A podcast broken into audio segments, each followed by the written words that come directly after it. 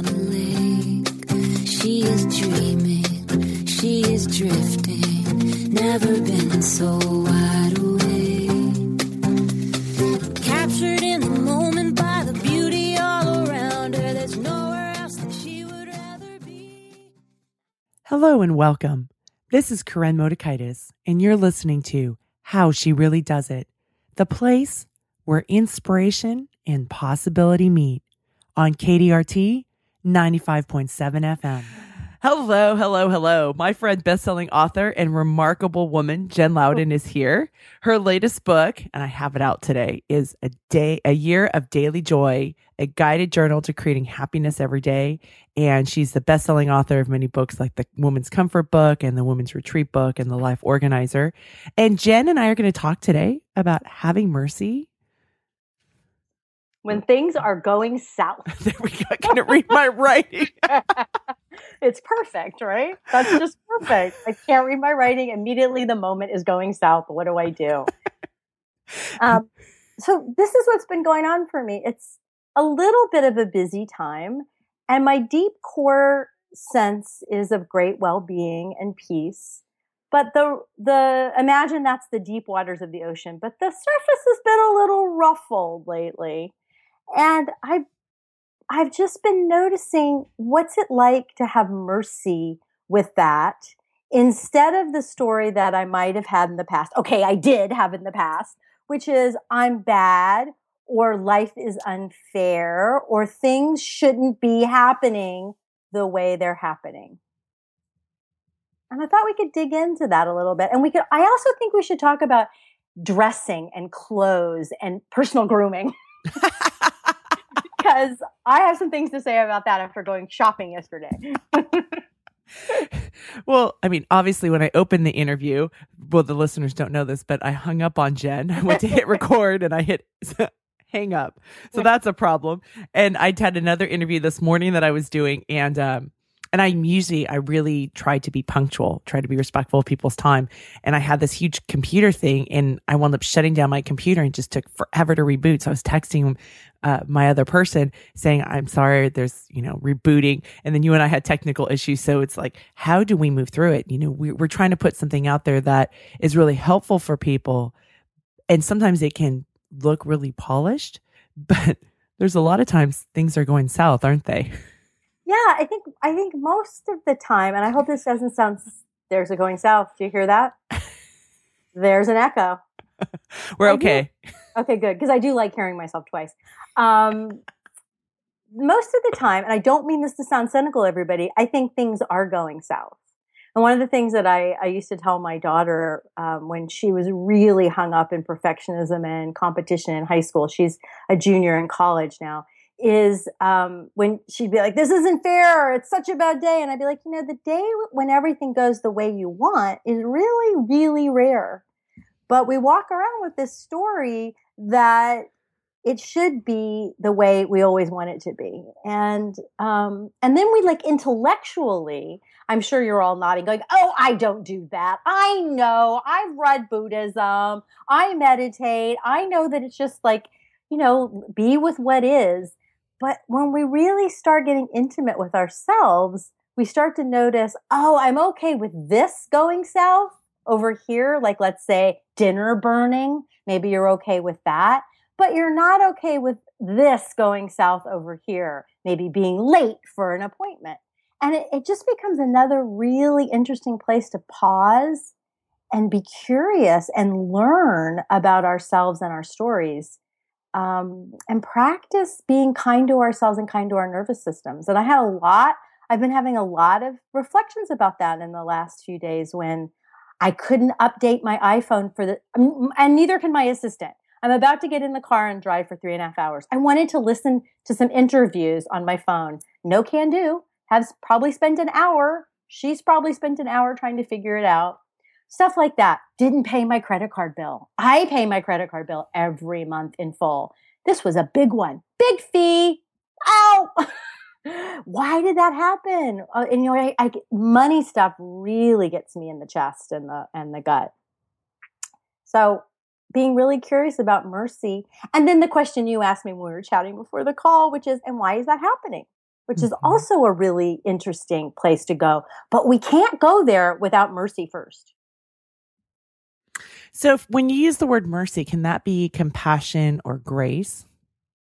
Well, grace, we don't get a, you know, we don't get any control over grace. Grace either comes or it doesn't. but compassion for sure. I love Kristin Neff, who's been on your show, the Mhm. compassion break that she gives you, uh, that she teaches rather. And the way that I interpret it is, um, I always put my hand on my heart and I'm like, oh my God, I didn't pay my credit card bill. That's so hard. And I feel what's there, right? But I notice that I'm feeling it rather than being consumed by it. And I speak to myself in my head. Sometimes I'll speak to myself out loud. Wow, that's really harsh. Oh, you feel out of control and like a bad person. And you have the voice of your deceased father in your head saying, How could you do that? And, and then a soothing gesture, you know, I might pat myself or pat my heart or stretch and move a little bit to be with that energy. And then to remember that other people are going through similar going south moments right now too that i'm not singular in this i'm not the most screwed up person on the face of the planet Well, and that's the common humanity piece, right? So, Kristin Neff, her her three points about self compassion is self kindness, common humanity, realizing that you're not the only person that's going through this, or not the only person who typically pays their credit card bill, but had an oops. And and then the other part is the mindfulness piece, which she talks about, which is not over identifying with our thoughts and our feelings. Yeah. Which which the thought can be oh i'm bad because i let this happen. Hmm or i'm irresponsible or for me the thought could, next thought could be oh my god you're gonna go out you're, you're out of control you know i have some i have some old stuff around not that i've ever done it but that i could go out of control with money. And um, yeah so it's just I, i'm so curious in these going south moments how much attention we can bring to them how much compassion how much curiosity. And the key really is um, i would actually say i mean i guess i said a little bit different in my experience which is the the key is to calm the body first and calm the nervous system down. And that can be really hard sometimes. You know i, I was pretty freaked out about the credit card bill thing. You know i find there's some areas of my life where i can really step away right? I can really get into that mindfulness piece and be an observer and stay in that compassionate place. And there are other areas where it's like i can go from zero to a 100 boom and i can't, i don't even have i i talk you talk about you know touching your heart and patting your heart right i um I, I try to uh I lost my train of thought. This is really interesting. i try to i have no idea What do maybe I i, do do? nothing but but I know I can go 0 to 60 and some stuff that can be really triggered and I can get into I call it my inner gladiator, right? Where and I can be really destructive whether it's to myself or to somebody else depending on the situation.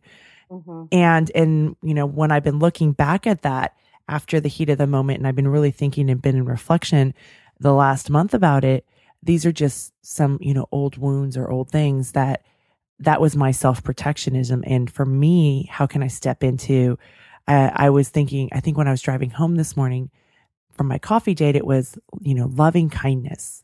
How can I Mm. be in that space of loving kindness instead of meeting that energy that's coming at me at full force uh, with inner gladiator energy? Mm, yeah, and I I love that. And you know, there's a couple of moves that I make in the in those moments, and one is to again, I know I'm a broken record. Calm my body down. Calm my body down. And and then the the next is if I'm with someone who I trust, is to share with them what I'm experiencing. Uh, wow, I'm really shutting down right now, or wow, I really want to attack you right now, or wow, I'm feeling so hot I can't even think. And what I've noticed when I can do this, which isn't all the time by any means, um, is that it instead of it getting into that identified place where I am the bad feeling or the shame, it's like, oh, look, look what's here. What's my therapist would say, what's in the field.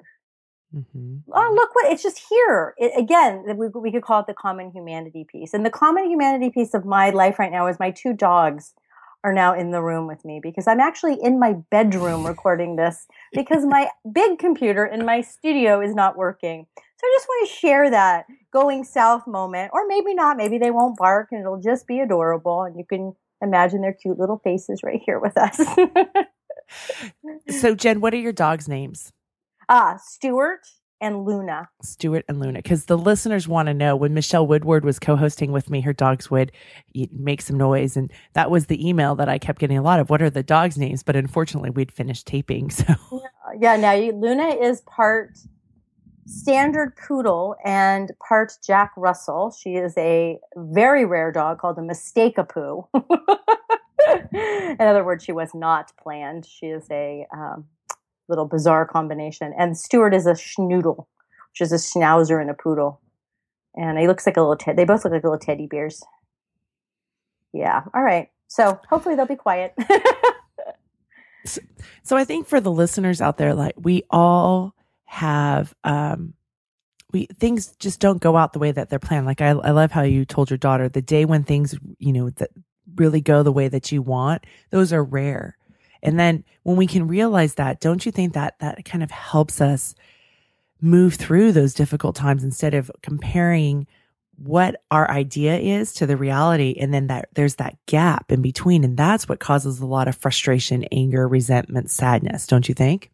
Yeah, absolutely. When we walk around thinking things should be different than they are or they're different for other people, oh we're just lost we're lost in our um in our story mm-hmm. and i actually wanted to go back for a second to the inner gladiator because there's something about that place the things that hook us as pema chodron would say the things that hook us are often for me instants, like a half a second a millisecond where i'm hooked by an old story mm-hmm. and that begins to run my reasoning, if you could call it that, for why I need to do what I'm about to do.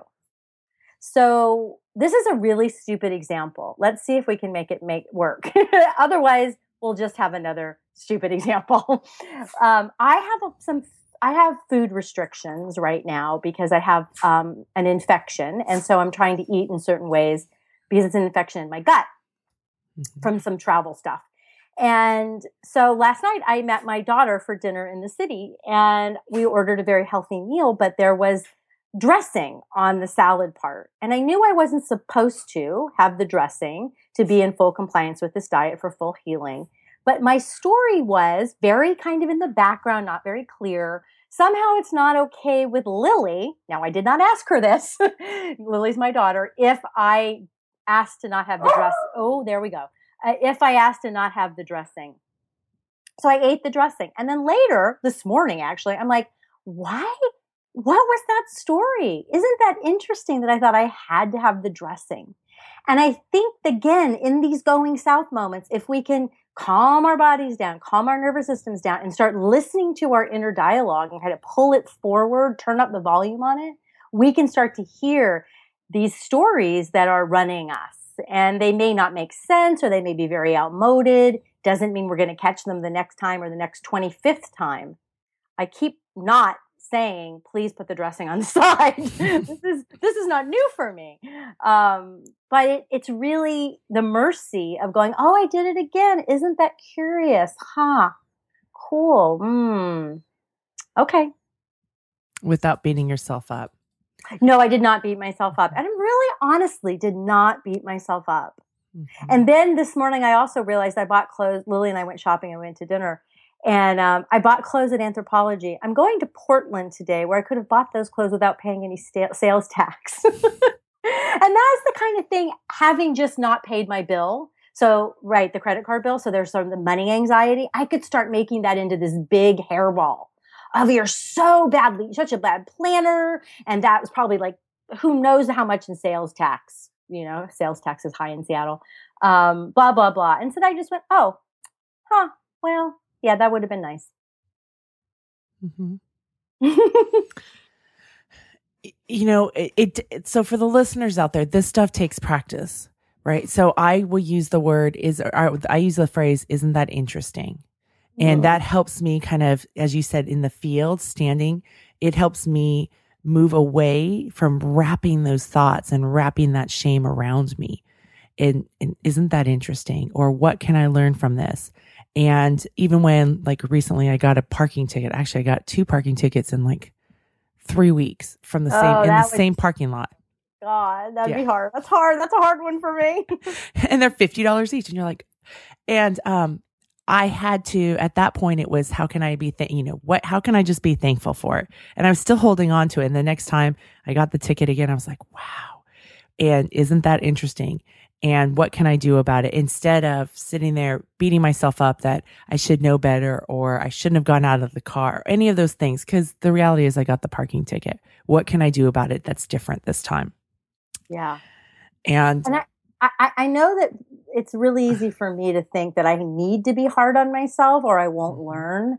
But the research shows that's not true, that self compassion actually allows us to, to learn much better because we have more um, access to the parts of our brain where learning happens. And so it's very tempting. And many of us were raised in educational systems or by parents meaning well, but who thought that, you know, be hard on yourself. That's how you'll do better next time. But that's really not true. And so when you're not going to get more parking tickets because you went, oh, shoot, big parking ticket, big deal. That's not what you're saying. You're saying, oh, look, I got a parking ticket. Isn't that interesting? Huh. Hmm. Well, So what actually happened to my parking tickets, the first time I got my parking ticket, I parked in a 30 minute zone for longer than 30 minutes because I didn't have my permit. So this time when I didn't have my permit, I at least didn't park in the 30 minute zone. so, so when I went to go and, uh, to deal with my parking permit, my parking ticket, I brought in my permit and I said my permit, and it was, it was in the wrong car. And they wound up actually rectifying it. So I did actually do a little bit better then, but there was still that story of, you wasted this time. It took you an hour. Right. You know, you could have been so much more productive. I mean, how much is an hour of your work time? All of those things. And I just had to, ever soon as those thoughts were coming through, going, this is my reality. What choices do I want to make? And I don't want to spend another $50 on this. And so I, you know, I organized my day so that it didn't, it wasn't a special trip out there. I was already kind of out there. I took care of it. It was an extra 10 or 15 minutes instead of an hour thing. But these, so these thoughts come through. But again, it's like what you talk about with the story, story thoughts is which ones are you attaching to and which ones are you going to let drive you?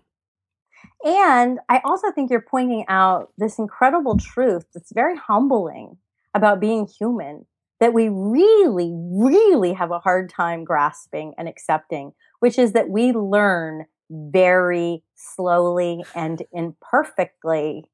We do not learn like they do in the montage sequence of the movie. We do not learn like a computer. We go, oh, look, I learned not to park in the same place but whoops, I didn't learn that, you know? So, like, last time I didn't pay my bill this year in time, I learned that I wasn't getting the email reminders. But what I didn't learn was that the Bank of America, my mom's card, I pay my mom's bills now because she has Alzheimer's, that there was a screw up because of that Bank of America ca- account and my Bank of America account. So it's still, I still wasn't getting the notifications even though I turned them on. So now I know, hopefully it's all fixed and I've written it in multiple places. Okay, on we go. But learning is so messy. And, um, you know, as someone who teaches a lot, it's really behooves me to remember that about my own life so I can have a lot of compassion for my students. hmm Well, and, and I love how you said that we learn slowly and imperfectly. One of the mantras that I have for myself is I am a slow learner. And that gives me so much permission because I can understand things pretty quickly intellectually, Oh, yeah. but to implement it, right Mhm. is it can be challenging and you know just this piece about being compassionate or having giving yourself mercy or catching these stories that we hear in the back of our heads it, it's one thing to understand like pe- the listeners can be listening to what we're saying saying oh yeah oh yeah and then they go off and there's a gap again between what they know intellectually and how they implement it it doesn't mean there's something wrong with them it's just that like for me my reminder for that gap is I'm a slow learner and that's okay because I know I'll get there. I just need to practice. Yeah, and I think I love that. I love that. And I think my mantra is something about like don't dis let's not discount Mhm. what we learned last time. Like Mhm. they're it's trying to stay out of the story. And this is again, this is part of the way our brains are wired. We we look and privilege the negative, and we don't see and uh, sort of pl- downplay the positive. So when we are learning, we're it's very difficult to notice what we are learning and notice it and take it in. Instead, we notice what we haven't learned or the way we screwed up. So it's partly the way our brains are wired, and it's partly why educational theory is so strong on self reflection. But Mhm. we don't often reflect on what we're learning in our regular lives, right? We just we focus on I didn't park in I parked in the wrong spot again, or I didn't pay my bill again. Instead of oh no, I did learn this. I just didn't learn that. I learned not to park in the 30 minute zone again. I just didn't learn to stay in your car while you're waiting for your kids to come out. exactly right right and and and when i when i teach different things i i really make a big point of getting people to praise themselves for what they've learned and to notice it. And research shows we need to write it down not just keep it in our heads. Write it down in handwriting is really powerful. So can you imagine if along with your gratitude list or your meditation practice or whatever your oh your dog practice barking practices are you made a practice once a week of noticing everything you learned that week. One of the things that I have with my clients do is that before we meet every week on the phone, they send me an email with a week, I call it a weekly reflection because I think this is the most important skill set that they can have where they're, they, they check back in, right? Because we're such in this information age of consume, consume, consume. But how can they check back in? How can they circle back? And so one of the things I'd have them write about is like, what I, I think it's the first question. I can't remember. What have you learned about yourself this week? You know and and then what are you struggling with? What evidence have you created for yourself? Because i think it's really important to create an evidence list because we can otherwise we can get stuck in our story about uh how like when we first got on the co- phone you had there were a lot of different things that weren't going well right? Mhm. and we can get stuck in that and then we can forget about all those other things that have gone well and or, Or the that it- evidence Exactly. Or that it's good, it will be good enough. Mhm. That the people listening are kind enough that if the dogs bark a couple of times, hopefully no more than that, and you know, it's it's all right. It's not the end of the, the it's not the end of the world, which leads me to another really important theme in all of this, which is when we're accepting ourselves for who we are in this moment, everything gets so much less complicated. So if I have to be someone whose computer is working to be, I, I have to be that person, but I'm not that person. My computer out in the studio has something wrong with it. Then immediately I start to disconnect from myself and the, my, my stress rises, my creativity shuts down. I got, I start to feel like I have these blinders on and my ability to connect with you and to come up with something that might be worthwhile for people to hear diminishes really quickly. But if I can just be like, wow, I'm someone who keeps forgetting to figure out what's wrong with my um, port on my computer where you plug your earphones into. Wow, that's who I am right now. I'm also someone who has two dogs and who wasn't smart enough to put them out in the studio when she came in the house. well, we were just trying to rush around. But I think that that's like common humanity. And I really think that's part of grace, right? Because so much of what we see, and like when you're talking about in a movie, when how the process of learning is shown, it's highly edited and it's in a story that lasts 90 minutes, right? When we realize we learn slowly and we can learn imperfectly, we will get there but the road isn't a straight line. Like our Patty Dyan, and we've talked about this before when she came on my show, it's the royal road. We want this royal road, but you're not going to mm-hmm. know until you get there. So now that you're sitting up in your room, you realize because our concern was, can we get a clean line? That was our focus. Now it's the dogs, and, and I'm fine with the dogs. I doing live radio. I've had a whole bunch of stuff happen, including you know Brené Brown hiding underneath her daughter's bed and in her closet when we're because she had contractors in her house. You know, I'd had babies in the studio, so I've had it all with live radio. Um, so it's it's that's always fine, and there will be people that will judge it and they may turn us off, but there will I think also be people that will get there'll be like we I here's my belief and listeners you can email me and tell me where I'm wrong is that this conversation will give you permission not to have to do it perfectly. Well, you can't do it perfectly. This is what but but but when we live with that subtle background story that we should at least be doing it differently than we are. Oh my god, my I just want to cry how much of my life I spent in that place. And I'm sure I'll be there again later today. you know, like, oh, I'm supposed to be something other than I am right now.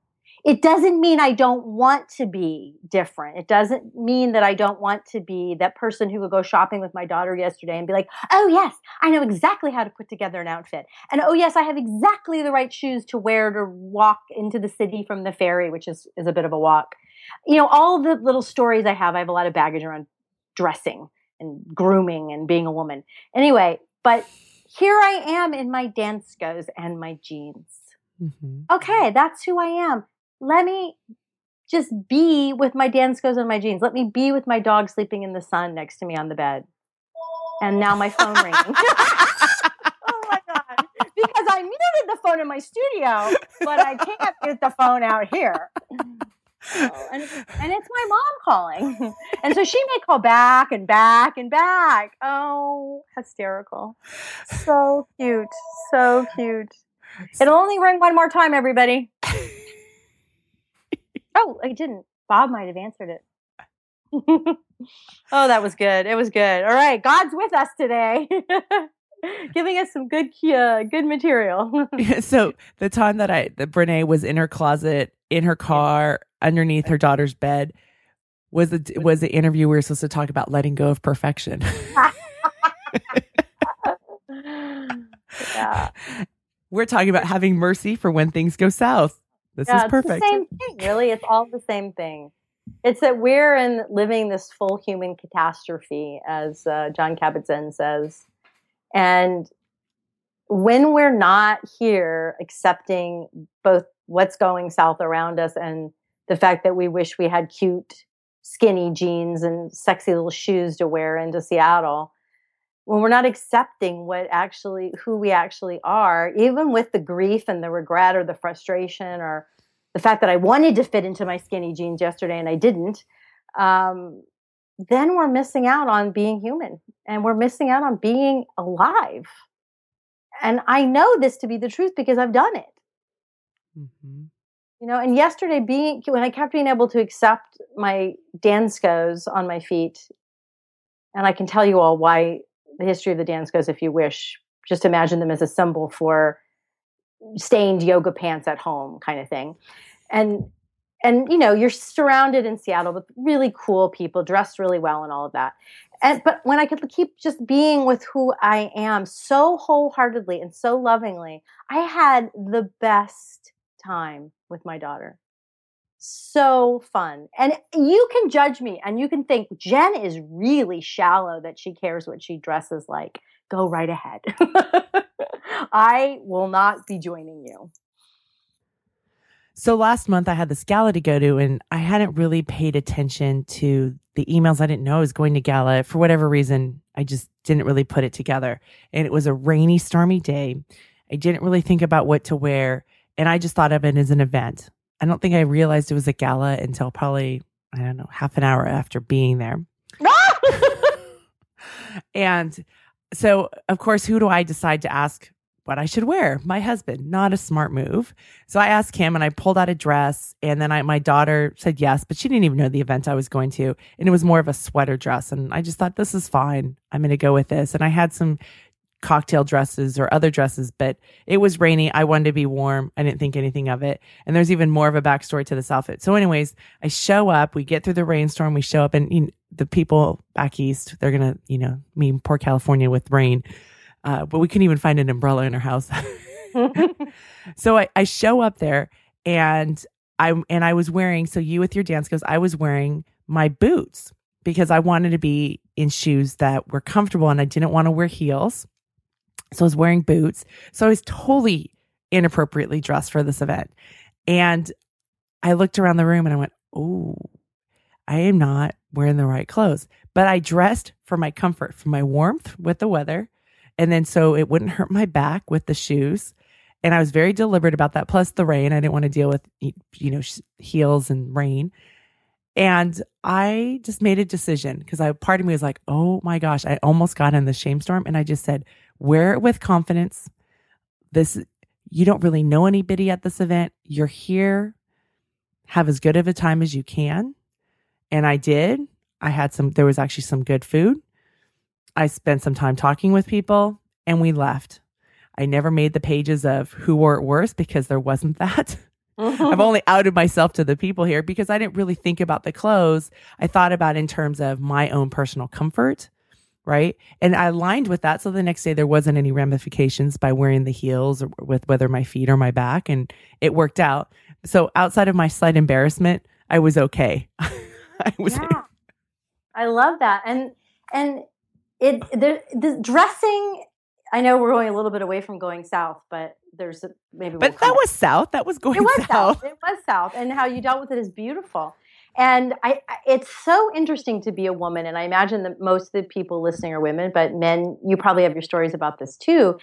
But for women, we have this tremendous minefield, mine, M I N E, minefield of how we're supposed to look and how much time and money we're supposed to mm-hmm. spend. I mean, if you really groom yourself the way, you know, you were supposed to for the gala, supposed to in quote marks, it could have been two hours. Mm-hmm. It could have been going, getting your hair blown dry and spending whatever on that and buying new lipstick. And, and so I find this, I'm always, I'm always mediating and playing in this area of what's creative and fun. And by God, yes, comfort for me and what also allows me to then be comfortable in those settings so that i that i don't feel like i i draw attention to myself. It's very fraught for me probably because i had a I have had a very beautiful glamorous mother.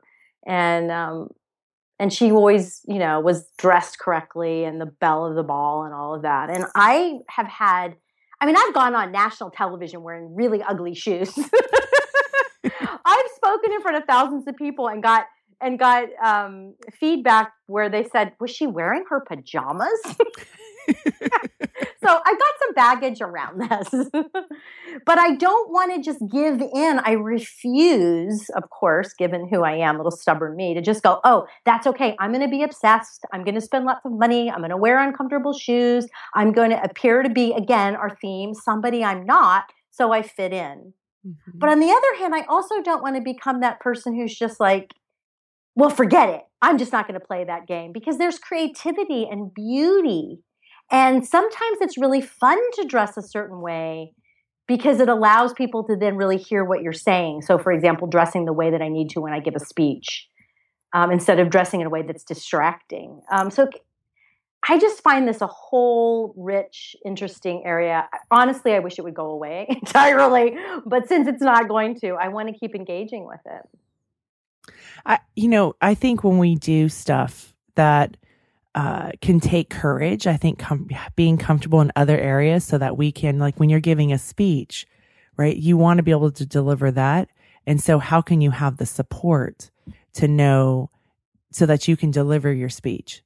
Yeah. And, and, you know, for me, going to this event, I, it wasn't in the forefront of my mind. I knew I had to go, I was going to it it wasn't so I, I, mean I didn't know it was a gala. I mean I just really I was kind of clueless. Um it wasn't a high priority thing, but I remember just saying, you know, wear it with confidence because what does it matter how I'm dressed? Most people will not remember. And and there was a difference because I was just on, at the table, right? I was a participant. I wasn't at the forefront where there was a lot of people. Maybe there were people that were judging me with my boots and my sweater dress and so on, and that was fine. Um, but wearing it with confidence really because there was there was a part of me that did really want to hide it first and then i said no that's not how i want to spend my energy mm. yeah it's very interesting though to think about how do we interact with the world around dressing makeup shoes as women how do mm-hmm. we find ways to be authentic with it to be comfortable with it to be ourselves but also to be expressive and to support ourselves I, I, I, it's just, it's an open question, everybody. I, I certainly don't know the answer. If you know the answer, feel free to tell me. and if you want to ever come and buy all my clothes for me and organize my closet, please come. and can you find me a comfortable bra while you're at it? I don't care who measures me or where I buy it, they're still not that comfortable. oh, that's a bummer. yes, it is. They're not terribly uncomfortable. I think mostly it's because so much of my my work life and my life in general, I'm in yoga pants and Mhm. running bras, Uh. and then nothing nothing else quite is quite as comfortable. Yeah, yoga pants are, are great. That's what I'm sitting in right now. me too. So I want to talk about um, with the this having mercy for ourselves when things are south is also because we've talked a lot about stories, right? So we're in our head, and you've talked about the body part. I want to talk about the gut and tr- you know getting out of the stories and listening to our gut, listening to our intuition when things are going south. Mm. Well, I, I, again, you've said this repeatedly in our in our conversations. It is a practice. Mm-hmm. And I think one of the most important things I've learned about trusting my intuition, it doesn't mean it's going to work out the way I want. And it used to be that I would tell myself, oh, I can't trust my intuition.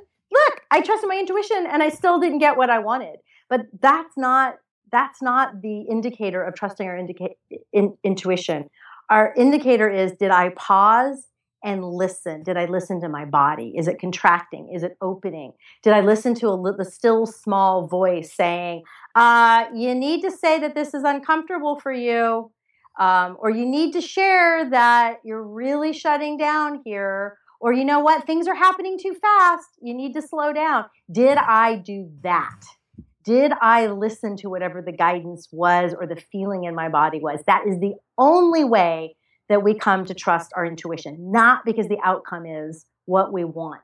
That's confusing and out of our control and a whole bailiwick that we just want to step away from. That is awesome.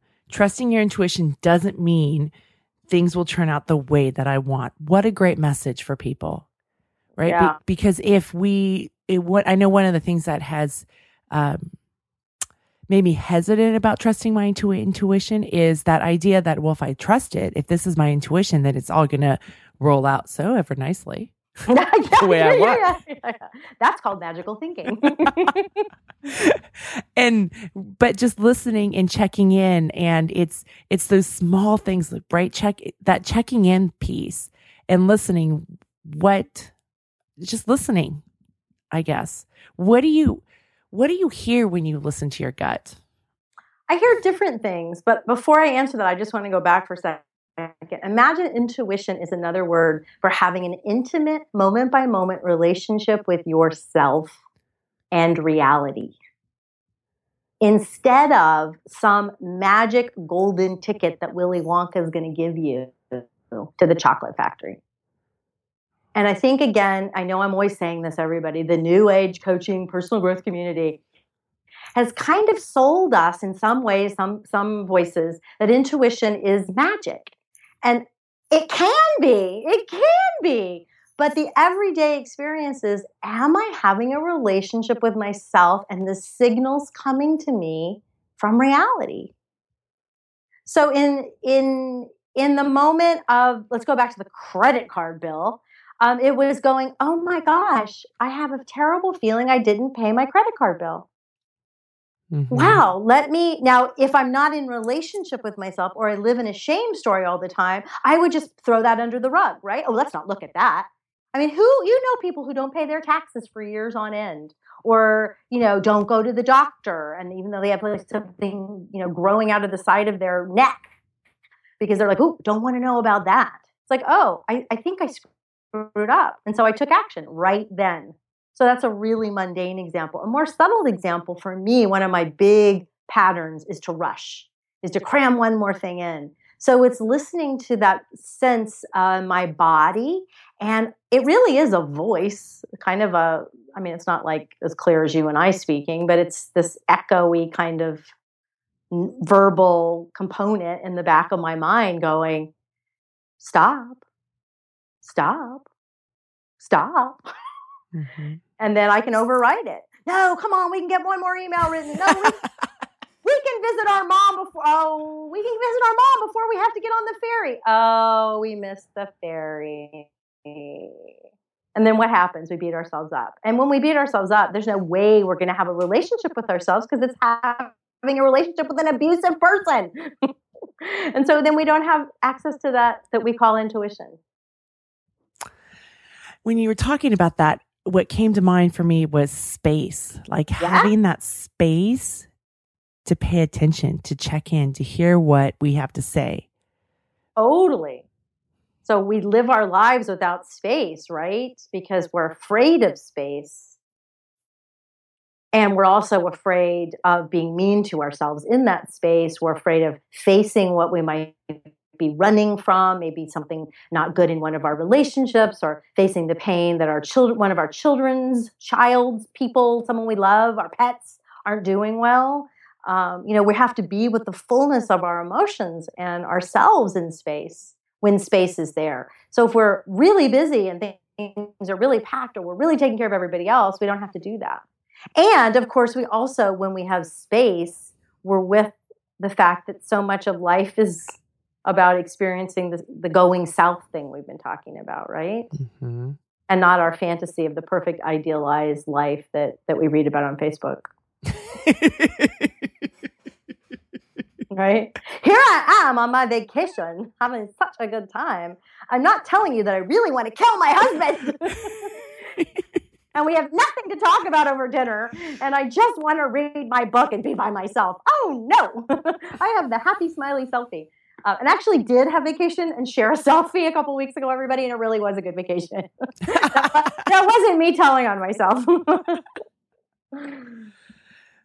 So, uh, you know, to wrap this this this segment up is that it really is about how can we have mercy when things are going south and we going back to that common humanity piece i mean i think the listeners realize that for you and i a lot of things go south and we can still stand we can be successful it doesn't it things going south doesn't define us or limit us doesn't mean anything Ooh. Really, going south doesn't mean anything. It used to. I used to think, I can promise you all, I used to think it meant I was too stupid, too disorganized, too rushed, too blah, blah, blah to have the kind of success I was having. It didn't matter that I was having great success at the time I was having those thoughts. It goes back to the factual, the what's what are the facts that you so beautifully brought up um, earlier that you do with your coaching clients, which I fully and totally love what are the facts? Um, but now that I don't believe that, or I'm able to step away from it much more quickly, wow, life is a lot more fun. I don't know that I'm having more success or not. I mean, how do you really track that? But I'm having more fun. And I bought some really cute clothes yesterday.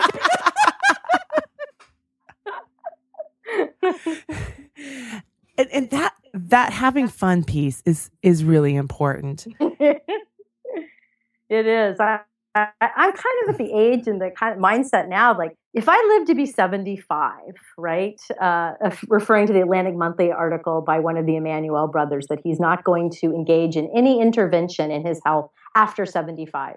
He doesn't know how long he'll live after that, but because of the statistics and the quality of life that often really decreases after 75 for the majority of people. He's going he's living his life as if he's got um, i think maybe 18 more years. That would mean i have 22 more years till i'm 75 and i'm really playing with that. What if i only have 22 more years? What do i want to do with it? It really changes talk about a different story than the story of i'm going to live forever. I'm going to live to be 100 you know? I just can keep putting stuff up putting up with stuff including mostly being harsh on myself and not accepting myself for who I am.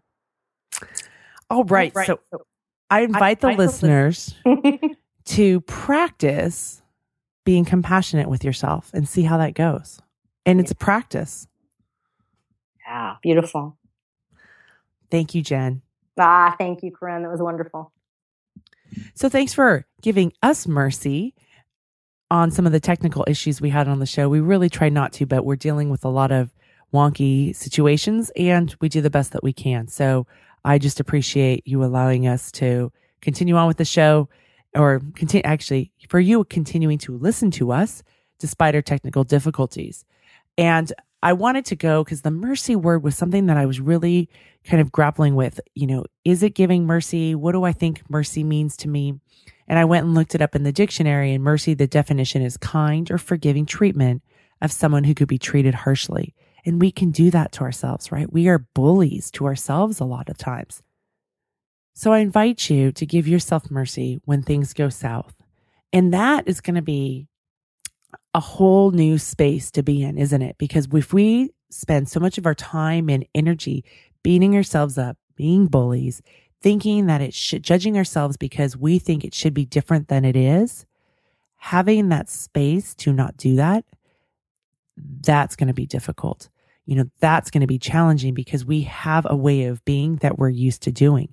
It's our routine. It's our knee jerk routine. And what do you fill that space with? A while ago, I was working with a client and guilt was a huge part of what she does. And I, I just asked her, I said, well, what if you gave up guilt? And I think I've talked about it in other podcasts. And she was baffled. Like, what would she fill that space with? And that next week was really hard. So even though she really wanted to let go of guilt and not have guilt, it was really hard because what do you put in that space? When you, so, so ideally, right, there's the idea of, oh, let's create a new great habit. But sometimes we don't know what that new great habit is or to trust that it will work. And we go back to what's the old things. So to give up guilt, what fills that space, that unknown, that uncertainty, that space? That can be really, really hard. And we talk about that a lot in the show. How do you fill up that space? Some people fill up that anxious space with just busy work because they don't want to have to feel the feelings. Sometimes I have clients that fill up space with eating because they don't want to feel their feelings. I have other people that fill up space with watching TV or books. And not that any of those things are bad. It's if you're distracting yourself from that.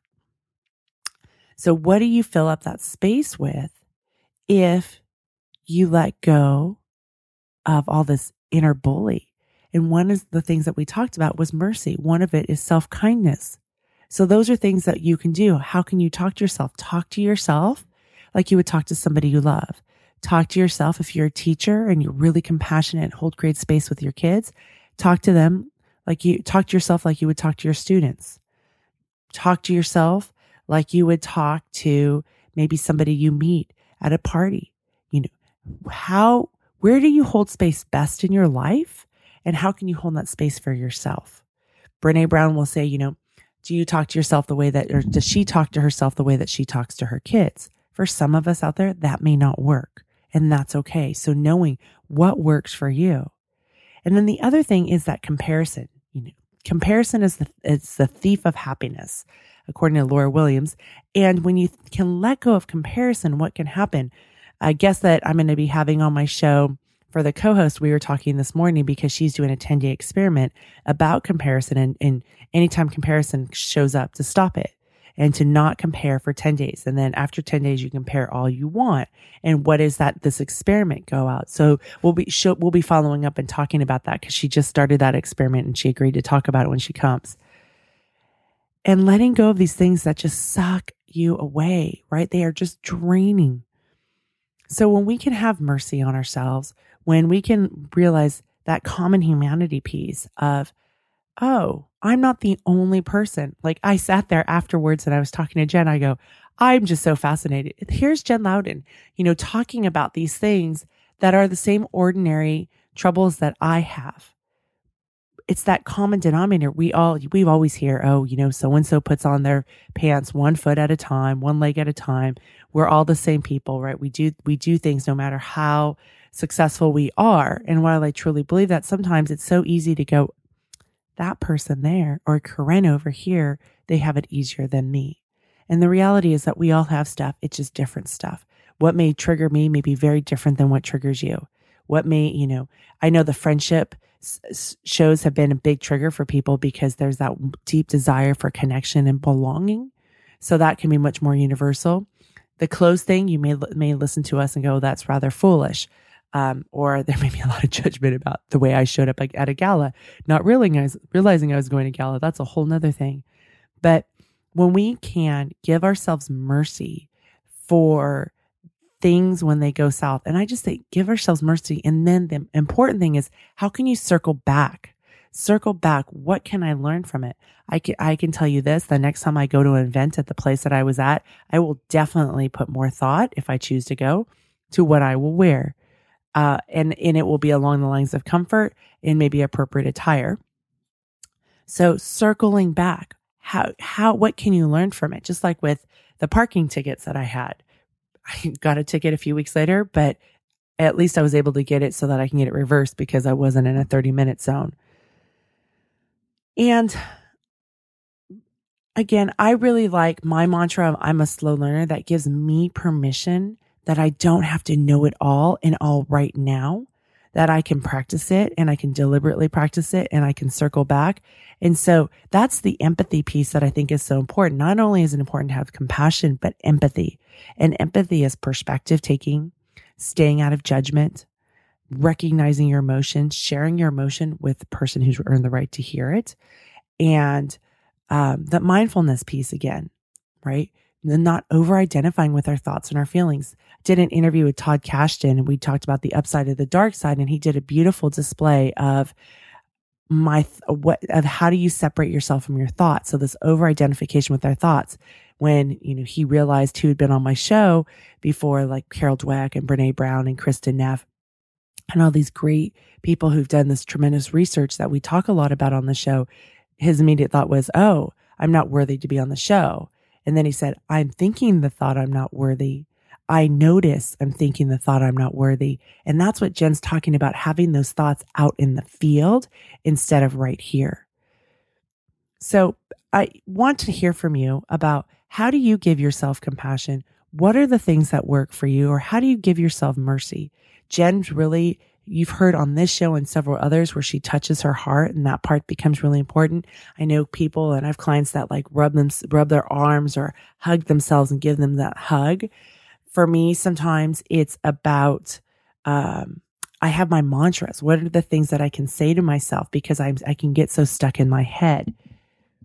And so a lot of times my mantras will be when things are going south of, you know, what can I learn from this? And that's learning is a really important value of mine. So that's part of my circling back instead of the, oh, why me? Poor me. This shouldn't be happening to me. And sometimes I have those pity parties, but what, you know, what can I learn from this?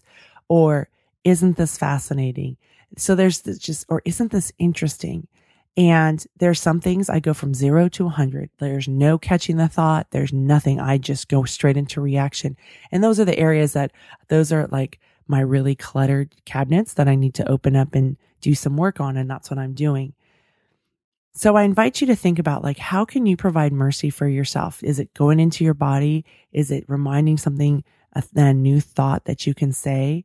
Is it going in and listening you know, to your stomach? Is it maybe taking yourself a time, giving yourself a timeout?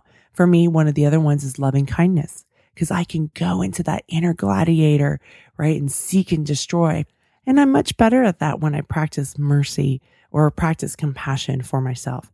So knowing what it is for you. And then the other side is that sometimes I know, ooh, I need support. Who are people that I can talk to?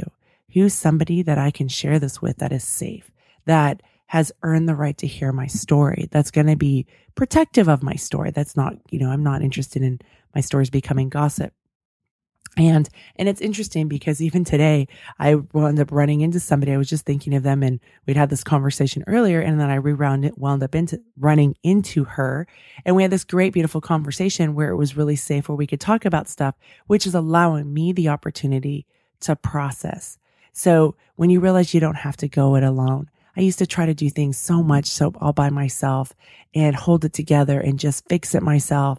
And one of the things that I'm learning now in middle age is that people really matter and people can help me and I can help others and to the giving myself the permission to not have to go it alone, having that connection. I really enjoy these conversations with Jen and she enjoys them too. And it's nice because while we're not talking about a book or particular research, we're bringing in stuff that is like real so we're sharing this common humanity piece. We're talking about how we practice it. We have sometimes different terms or languages or practices, but how do we do it so that can maybe you can take those nuggets into your own lives? And for a long time, I had the monologue for the show where this was the show place for the windows of possibilities, where people, where you can see these successful people that I bring on. And it's not that they've had the straight linear line, but they've fallen down and they've gotten up and they've fallen down and they've gotten up and they've fallen down and they've gotten up because it's not a matter of, are you going to not fall down? It's a matter of how are you going to get up? How are you going to move through this? This is an issue that comes up quite often with my clients. And through coaching, I help address this. You can go to my show notes at www.howshereallydoesit and sign up for my newsletter so you can learn more about how to move through this, how to keep going and giving yourself permission to create the life that you want. The life that you want. It can be in your marriage. It can be as a parent. It can be in the career. It can be in your relationship with yourself. But what is the life that you want? And that's what the show's really about creating the life that's in line with your strengths, your values, your priorities, the things that really matter to you, not the outside stuff, but the things that matter to you. So go sign up for my weekly newsletter where you can find out more about how to do this. How can you create the life that you want so that you can be fulfilled in your life? And I want to do a shout out to Melly Pin S for her awesome iTunes review. Thank you so much. As you guys know, the iTunes reviews really help the show out. If there's an algorithm with iTunes, so the more that people make comments, it helps spread the show. So Melly uh, Pin S, thank you. Thank you. Thank you. And for those of you, go and drop a review down in iTunes and leave an, a message for the show. And I look forward to connecting with you. Take care. She is dreaming, she is drifting, never been so wide awake. Captured in